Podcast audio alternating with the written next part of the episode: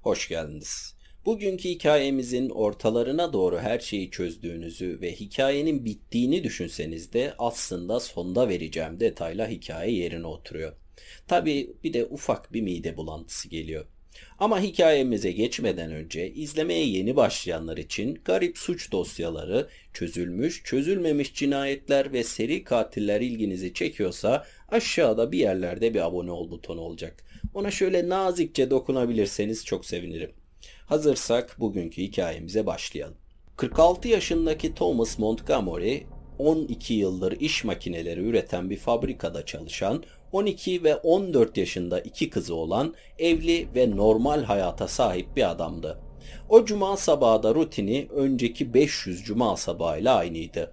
Sabah 5.30'da çalan alarmını karısı Cindy'yi uyandırmamak için uzanıp kapattıktan sonra kahvaltısını yapmak için aşağı indi. Kahvesini de içip işine gitmek üzere arabasına yöneldi. Emniyet kemerini takmak için uzandığı eli göbeğine çarptığında bu ona 6 yıllık askerlik dönemindeki vücudunu hatırlattı. O zamana göre 25 kilo daha ağır ve 25 yaş daha yaşlıydı. Yarım saat süren bir araba yolculuğundan sonra çalıştığı yer olan Dynabrade fabrikasına geldi. Arabasını park edip diğer çalışanlarla birlikte içeriye girmek için sıraya girdi ve çalışmaya başlayıp 8 saat süren bir mesainin ardından işinden çıkıp evine döndü. Thomas yıllarca cuma akşamları için yaşadı. Cuma akşamları işten bazı arkadaşlarıyla poker oynamaya gidiyordu. Ama Thomas artık sadece cuma akşamları değil, her akşam keyfini çıkarabileceği başka bir hobi bulmuştu. Daha doğrusu bir internet sitesi keşfetmişti. Pogo.com Pogo 1998'de yayın hayatına başlayan Scrabble, Monopoly, kart oyunları ve Blackjack gibi oyunları oynayabileceğiniz bir internet sitesi. Ama Thomas'ın yaptığı gibi üyelik satın alırsanız hem reklam görmüyorsunuz hem de sitenin üyelerine verdiği para birimiyle gerçek para kullanmadan oyunlara katılabiliyor veya başka şeyler satın alabiliyorsunuz. Sitenin bir özelliği de profil oluşturup oyununuzda veya oyununuzda olmayan ya da sohbet odalarındaki insanlarla sohbet edebilme özelliği. Thomas'ın son zamanlarda evden çıkmasına gerek kalmadan eğlenebildiği yeni hobisini keşfetmesi kendisiyle aynı iş yerinde çalışan Brian Barrett sayesinde oldu. Laf arasında Pogo'dan bahsettiğini duyan Thomas siteye bir şans vermek istedi. Tabii ki denedikten sonra vazgeçemediği bir hobi haline geldi. O pazartesi akşamı da her akşam olduğu gibi planı aynıydı. Köpeklerini gezmeye çıkardı, çocuklarını yüzme kursuna götürdü, ailecek akşam yemeği yenildi ve karısı akşamına koltukta televizyon izleyerek devam ederken Thomas Pogo.com'a giriş yapmak için kullanıcı adını yazmaya başladı. Thomas'ın kullanıcı adı Marine Sniper'dı. Thomas askerlik yaptığı dönemlerde sniper olmasa da bu ona o günlerini hatırlatan ve birazcık güven aşılayan bir takma isimden ibaretti. Giriş yapar yapmaz Blackjack odalarından birine katılan Thomas'ın dikkati aldığı bir mesaj sesiyle dağıldı. Mesaj atan kullanıcının takma ismi Talhat Blunt'tı. Mesajda 18 yaş ve altına özel odada olduğu, yetişkinlere özel odaya gitmesi yazıyordu. Thomas tabii ki bu mesaja öyle mi yanlış olmuş kusura bakmayın hemen çıkıyorum demek yerine mesaj atan kullanıcıyla konuşmaya çalışmaya başladı. O mesajı dikkate alıp odadan çıksa zaten şu an bu videoyu izliyor olmazdınız. İlerleyen saatlerce konuştuğu Talhat Blonde'ın isminin Jesse olduğunu, 17 yaşında olduğunu ve Virginia'da yaşayan, sporla ilgilenen, sarışın, uzun boylu bir kadın olduğunu öğrendi. Jesse kendisine gerçekten bir asker olup olmadığını sorduğunda Thomas yine yalan söyleyerek şu an eğitim kampında olduğunu, eğitimi bitince olacağını söyledi.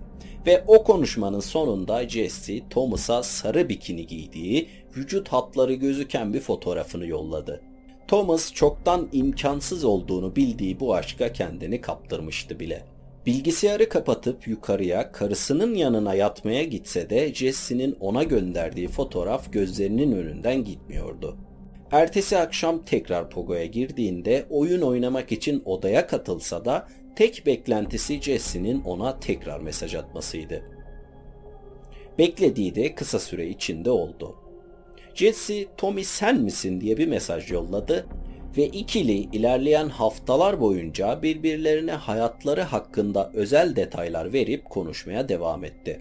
Gerçek Thomas Montgomery iş aletleri yapan bir fabrikada her sabah erkenden işe başlayıp 8 saat çalışan kel ve göbekli biriyken Marine Sniper 1.90 boyunda 90 kilo vücudu kastan geçilmeyen genç bir adamdı.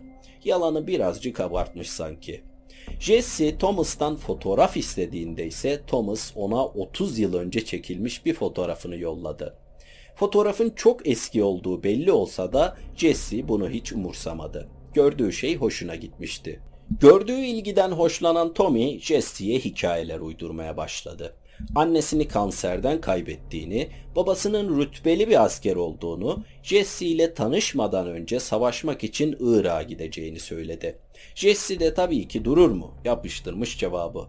Ben sana değer veriyorum, ölmeni istemiyorum, bla bla bla. İlerleyen 6 ay boyunca konuşmaya devam eden Jesse ve Tommy'nin ilişkisi konuşmaya başladıkları ikinci haftadan itibaren seksüel bir boyuta taşındı. Her konuştuklarında konu bir şekilde cinselliğe bağlanıyor. Hali hazırda iktidarsızlık sorunu olan Tommy bu genç kadınla yaptığı cinsel sohbetlerine bağımlı hale geliyordu. Karısı Cindy ne zaman yaklaşıp bilgisayarda ne yaptığını sorsa konuşma penceresini kapatıyor ve ekranı gösterip oyun oynadığını söylüyordu. Her yatmaya gittiğinde Cindy çoktan uyumuş olduğu için kocasının gece 2'ye 3'e kadar internette tanıştığı bir kadınla kendisini aldattığından haberi yoktu. Biraz daha zaman geçtikten sonra Tommy eğitim kampını başarıyla tamamladığını, artık aktif görev almak üzere Irak'a gittiği yalanını söyledi. Ama konuşmayı kesmek yerine Jesse'ye hayali babası ve eski bir asker olan Tom Senior'ı tanıttı. Tom Senior'ın bu ilişkideki görevi Marine Sniper'ımız olan Thomas görevdeyken Jesse'nin gönderdiği mesajları oğluna iletmekti. Ne babalar var be. Görevinden arta kalan zamanlarında Marine Sniper'ımız her fırsatta Jesse ile konuşmaya devam etti. Görevinden arta kalan zamanları işinden evine döndüğü zamanlar oluyor. Hem babası olarak hem kendisi olarak Jesse ile konuştuğu yetmiyormuş gibi Tommy kıskançlıklara başladı. Ne zaman profiline bir arkadaş eklense veya herkese açık chat odalarında biriyle konuşsa Tommy başka erkek arkadaşları olduğunu düşünmeye başladı. Haksız da değildi. Jesse internette tanıştığı erkeklere fotoğrafını gönderdiğini kabul etti. Ama kendisini birazcık oppa olmakla suçladığı için Tommy'ye kırıldı ve gönlünü almak için Tommy'nin yani Marine Sniper'ımızın babasının yaşadığı eve bir paket yolladı. Yani Thomas'ın kendi evine. Biraz karıştı ama idare edin. Tommy Jesse ile konuşurken babasına yollayacağı herhangi bir şeyi Irak'ta görevde olduğu için kendisine ulaştırabileceğini söylemişti. Pakette kırmızı dantelli bir G-string ve bir de kalbimin anahtarı yazan bir anahtar vardı. Tommy paketi açar açmaz unutkanlık hastalığına yakalandı ve tüm kıskançlık krizlerini bir anda unuttu. Haftalarca normal düzende konuşmalarına dönen çiftimizden Tommy cesaretini toplayıp Jesse'ye normal hayatta böyle bir şeyin olmasına imkan olmadığını bilmesine rağmen evlenme teklifi etti. Jesse ise hiç düşünmeden bu teklifi kabul etti ve Tommy'nin babasının evine bir paket daha yolladı. Bu seferki pakette Tommy, Jesse her zaman ve sonsuza kadar yazan bir künye ile birlikte yine iç çamaşırları vardı. Tommy bu paketi de aldığı diğer paketin yanına saklayıp hayatına devam etti. 2006 Mayıs ayının ortalarında Tommy yapmaması gereken bir şey yapıp Jesse ile mesajlaştığı uygulamadan çıkış yapmayı unutup işe gitti. Ödev yapmak için aile bilgisayarını kullanan kızları aldığı mesaj bildirim sesiyle babası ve Jesse adında bir kadın arasında geçen tüm seksüel konuşmaları görmek zorunda kaldı. Ve bir dakika bile düşünmeden annesini arayıp görmesi gereken bir şey olduğunu söyleyip işinden çıkıp eve gelmesini istedi. Telefonda ne olduğunu söylemese de kızının sesindeki gerginlik Cindy'nin işinden çıkıp eve gelmesine sebep oldu. Telefonu aldıktan 20 dakika sonra Cindy aile bilgisayarında oturmuş kocası ve Jesse adında bir kadın arasında geçen konuşmaları ve fotoğrafları inceliyordu. Mesajları okuduktan sonra Thomas'ın dolabını arayan Cindy, Thomas'ın dolabına gizlenmiş bir kutu içinde Jesse'nin gönderdiği künyeyi, anahtarı ve kadın iç çamaşırlarını buldu. Cindy kocasının 17 yaşında bir kızı hayatta bile olmayan 18 yaşında bir askere aşık olması konusunda kandırmasına, bu yalanı sürdürüp paketler almasına ve evlilik teklifi etmesine inanamadı. Thomas işten gelip arabasını otoparka çektiğinde Cindy sorularına cevap almak için içeride bekliyordu. Thomas evin kapısını açar açmaz Cindy tam karşısında elinde kadın iç çamaşırlarıyla bekliyordu. Thomas elinde tuttuğu kırmızı G-string'i görür görmez karısının sırrını öğrendiğini anladı. Başta haberi yokmuş gibi davranmaya çalışsa da Cindy bir an için bile buna inanmadı. Bilgisayarın başına geçip Jesse ile arasında geçen seksüel konuşmaları yüksek sesle okumaya başladı. Thomas'a yaptığının sadece iğrenç ve kabul edilemez olduğunu değil, ayrıca illegal olduğunu söyledi. Jesse 17 yaşında daha reşit bile olmayan bir kızdı. Ve bu da yetmezmiş gibi mesajları keşfedenin kendisi değil küçük kızlar olduğunu söyledi. Ve Thomas'a iki seçenek sundu. Ya bu gerçekle alakası olmayan ve gerçekleşmesi imkansız olan fantezisinden vazgeçecek ya da boşanacaklardı. Lafını bitirdikten sonra Thomas'ı görmeyi istemediğini söyleyerek evden çıkıp herhangi bir şey yapmasını söyledi. Çimleri biçmesini veya köpekleri yürüyüşe çıkarmasını ama kendisine gözükmesini istemediğini söyledi. Thomas köpeği alıp evden çıktıktan sonra Cindy mutfak tezgahına oturup bir mektup yazmaya başladı. Mektuba aile fotoğraflarını ekleyen Cindy şöyle yazdı. Sana bu insanları tanıtayım. Ortada duran adam Tom, benim kocam 1989 yılından beri. 46 yaşında. Bunlar da 12 ve 14 yaşındaki iki kızımız. Cindy ayrıca Jesse'ye Marine Sniper diye birinin olmadığını ve bilgisayarda okuduğu hiçbir şeye inanıp güvenmemesini yazarak mektubu yazışmalardan aldığı adrese yolladı. Jesse mektubu alır almaz büyük bir hayal kırıklığı yaşadı ve Thomas'la iletişimi kesmeden önce bunu bana nasıl yaparsın Allah senin belanı versin gibisinden mesajlar gönderip iletişimi tamamen kesti. Thomas devam eden haftalar boyunca favori sitesi olan Pogo'ya girip kart oyunlarını oynamaya devam etse de Jesse'den bir daha hiç mesaj almadı. Thomas olayın kapanıp gittiğini düşünse de Jesse'nin bu yapılanı affetmeye veya unutmaya hiç niyeti yoktu. Jesse Pogo'da Marine Sniper'ın gerçek hikayesini öğrenebileceği insanlar aramaya başladı. 17 Nisan'da sorularına yanıt verebilecek olan Thomas'ın da daha önce bahsettiği bir kişi olan Beefcake 1572 adlı kullanıcıdan bir mesaj aldı. Beefcake 22 yaşında Buffalo Eyalet Üniversitesi'nde okuyan part-time olarak da Dynabrade adlı fabrikada çalışan Brian Barrett'ti. Brian daha önce Thomas'ın defalarca Virginia'ya taşınıp hayallerindeki kadınla evleneceğini, karısını ve çocuklarını terk edeceğini söylediği konuşmalara iş yerinde şahit olmuştu. Ama bahsettiği kadının 17 yaşında reşit olmayan bir kız olduğundan haberi yoktu. Brian ve Jesse Thomas hakkında konuşmalarına ve intikam planlarına devam ederken Jesse Brian'a Thomas'a yolladığı fotoğrafların aynısını yollamaya başladı. Jesse Brian'ın hayalindeki kadındı. Uzun boyluydu, sporla ilgileniyordu ve sarışındı. Her erkeğin gönlünde bir sarışın yatar sanırım. Brian ve Jesse saatlerce konuşup Thomas'ın gerçekten 46 yaşında olduğunu, gönderilen fotoğraftakinin gerçekten Thomas'a ve ailesine ait olduğunu doğruladıktan sonra Jesse yıkılmış ve çok kızmıştı. Thomas'a yolladığı fotoğraflarla kendisine aşık ettiği Brian da iyi bir iş arkadaşı olarak bildiği adamın internette genç kızlarla tuhaf yazışmalar yapan bir adam olmasına çok kızgındı. İki kızgın insan, bir ortak kızılan insan. Şimdi ne geliyor? Tabii ki bir intikam planı. Nisan sonunda Thomas işten gelip Pogo'ya giriş yapmaya çalıştığında hesabının uygunsuz aktiviteden devre dışı bırakıldığına dair bir uyarı aldı. Pogo dışında oyun oynamak için kullandığı diğer sitelerde gezinirken üyelerin soru sorduğu veya sorularına cevap aldığı kısımların ilk bölümünde kendi adını ve soyadını gördü. Tıkladığında ise nasıl aslında 46 yaşında bir adam olup Marine Sniper kullanıcı adıyla 18 yaşında gibi davranarak 17 yaşında bir kızı tuzağa düşürerek kendisiyle seksüel konuşmalar yapan bir pedofil olduğu yazıyordu. Konudaki tüm mesajlar ya Beefcake1572 adlı kullanıcıdan ya da Talhat Blunt adlı kullanıcı tarafından yazılmıştı. Thomas Beefcake1572 adlı kullanıcı adının kime ait olduğunu çok iyi biliyordu. Pogo.com'la tanışmasını sağlayan iş arkadaşı Brian Barrett.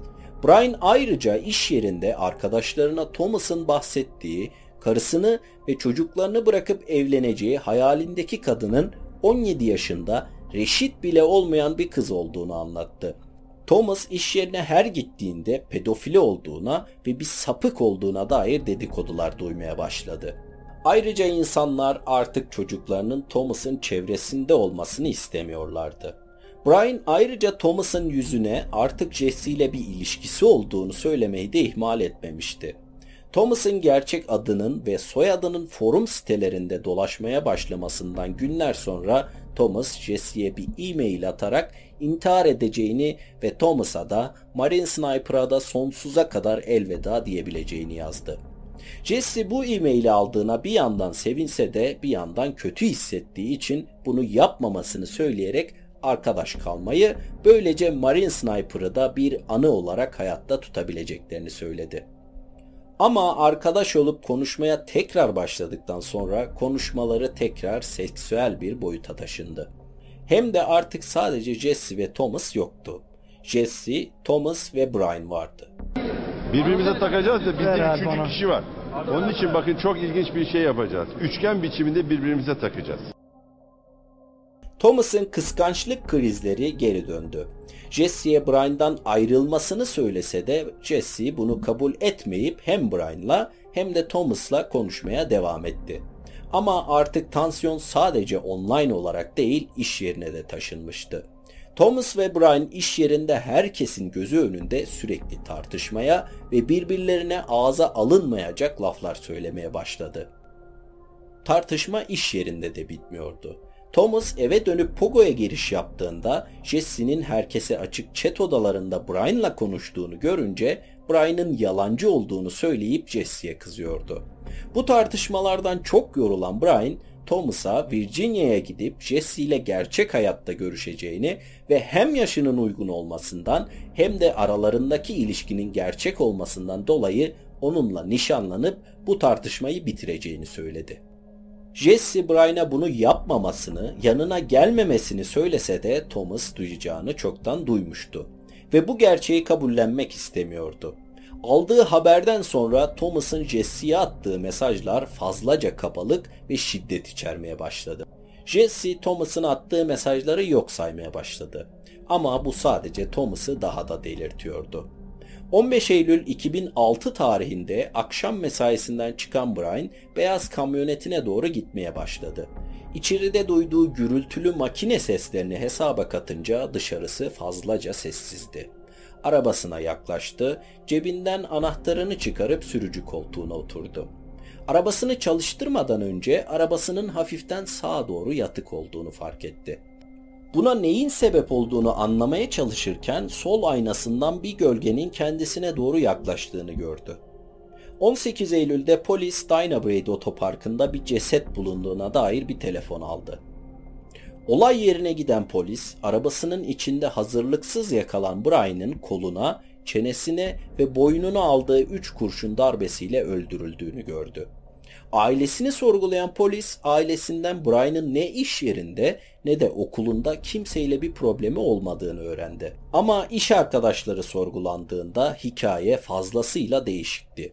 Tüm iş arkadaşları ortak bir isim verdi. Thomas Montgomery. Thomas'ın hikayesini dinleyen polisler Jesse'nin de tehlikede olabileceğini düşünüp Virginia polisine haber verip konut kontrolü yapmalarını istedi. Ama daha polis konut kontrolüne gitmeden Thomas'ın tutuklandığı ve sorguda olduğu haberini aldılar. Thomas sorguda cinayeti işlediğini reddedip cinayet saatinde bir restoranda olduğunu, sonrasında ise evine gelip uyuduğunu söyledi. Ve internette tanıştıkları bir kız için birbirleriyle tartıştıklarını kabul etse de bunun için iş arkadaşını asla öldürmeyeceğini söyledi. Polis Thomas'ın eşi Cindy'nin ifadesinden ve Thomas'ın telefon kayıtlarından parçaları birleştirip Brian'a ne olduğunu çözdü. 13 Eylül gece 1.33'te Thomas Jesse'ye bir fahişe olduğunu ve hep öyle kalacağını söylediği bir mesaj gönderdi. Brian Jesse'nin yanına gidip onunla nişanlanacağını söylediğinden beri Jesse'ye gönderdiği mesajlar fazlasıyla kabalaşmıştı. Jesse ne kadar onu sakinleştirip ilk tanıştığı Marine Sniper haline döndürmeye çalışsa da işe yaramadı. Bu yüzden yeni bir yöntem buldu. Onu yok saymak. Bu Thomas'ı delirtmiş ve kızdırmıştı. 14 Eylül'de Thomas Jesse'ye bir mesaj daha gönderip bir erkek arkadaşıyla seks yapma planı olup olmadığını sordu. Jesse bu mesajı da yok saydı. 15 Eylül'de Thomas Jesse'yi arayarak öfkeyle çığlık attı ve tabii ki Jesse telefonu yüzüne kapattı. Thomas ne kadar 18 yaşındaki hayalindeki asker olamayacağını bilse de bu yalanı fazlasıyla sürdürdüğü için kendini 18 yaşındaki kendisinin olanı savunacak olan askerin yerine koyup harekete geçti. Jesse telefonu yüzüne kapattıktan sonra Thomas evine gidip malzemelerini alıp arka koltuğuna koydu ve karısına tek başına dışarıda akşam yemeği yiyeceğini söyleyerek evden ayrıldı.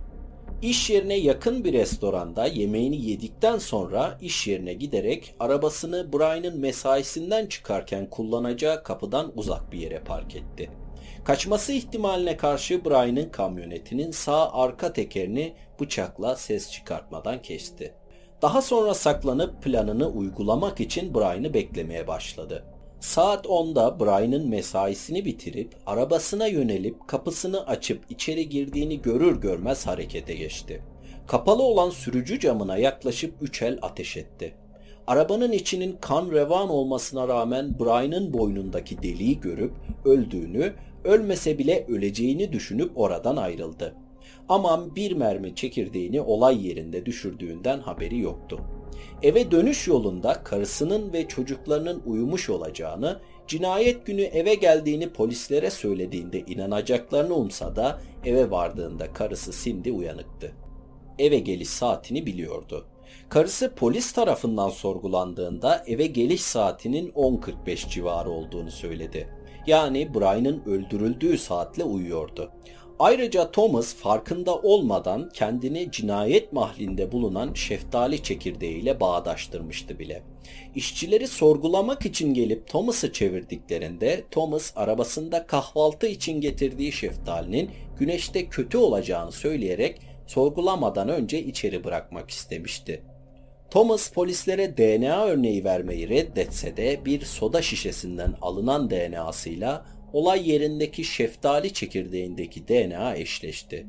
Evinde yapılan aramada cinayet silahı bulunamasa da 30 kalibre bir tüfek tuttuğu eski bir fotoğrafında cinayet silahı elindeydi. Thomas'ın bilgisayarı arandığında ise Brian'a ve Jesse'ye gönderilmiş yüzlerce tehdit e-maili ve mesajı bulundu. Thomas Bryan cinayetinden 2 ay sonra 27 Kasım 2006'da tutuklandı ve internette olmadığı birisi gibi davranan tek kişinin kendisi olmadığını öğrendi. Bryan cinayetinden sonra hikayeyi dinleyip Jesse'nin tehlikede olduğunu düşünüp evine konut kontrolü için giden polislere kapıyı Jesse'nin annesi açtı. Kızının hayatının tehlikede olduğunu ve hikayeyi duyan annesi ağlayarak aradıkları Jesse'nin kızı değil kendisi olduğunu söyledi. 46 yaşındaki orta boylu ve hafif kilolu olan Mary Sheeler Pogo'da iki erkeği birbirine düşüren ve birinin ölümüyle sonuçlanan aşk üçgenindeki Talhat Blond'tu. Mary'nin 16 ay boyunca kızı gibi davranarak, kızının fotoğraflarını kullanarak onlarca erkekle online ilişkiler başlatıp bitirildiği öğrenildi. Bunu neden yaptığı sorulduğunda ise online oyunlar oynamaktan hoşlandığını ve erkeklerin üzerinde kontrolü olmasının hoşuna gittiğini söyledi. Hasta kadın. Mary'e herhangi bir suçlama yöneltilip davaya dahil edilmese de kocası kendisinden boşanıp kızı Jessie tüm bağlarını kopardı. Bu daha ağır bir ceza olsa gerek. Polis hapishaneye gidip gerçek Jesse'nin yani Mary Wheeler'ın fotoğrafını Thomas'a gösterdiğinde ise yüzünün girdiği şekli tahmin edebilirsiniz. Bu hikayemiz de burada bitiyor. İnternette başkası gibi davranmayalım. Davrananları uyaralım. Artık yüzümü de videoya kattığıma göre gizliliğin bir anlamı kalmadı. Aşağıya bırakacağım sosyal medya hesabımdan bana hikaye önerebilirsiniz. Yalnız hikaye önerirken sizden 3 aşamalı bir kontrol yapmanızı rica edeceğim. 1. Hikaye ile ilgili YouTube'da Türkçe içerik var mı? Yazdık, baktık, yok. Tamam. 2. Hikaye dair haber linki, fotoğraf, blog yazısı herhangi bir şey var mı? Yani benim bakabileceğim, bir şeyler öğrenebileceğim bir şey var mı? Üçüncü aşamaysa hikayeyi arkadaş ortamında anlattınız. Arkadaşlarınızın ağzı kaç saniye açık kalır? Bu soruya da cevabınız 5 saniye üzerindeyse haber linki ve hikayeyi bekliyorum. Kendinize iyi bakmayı ihmal etmeyin. Hoşçakalın.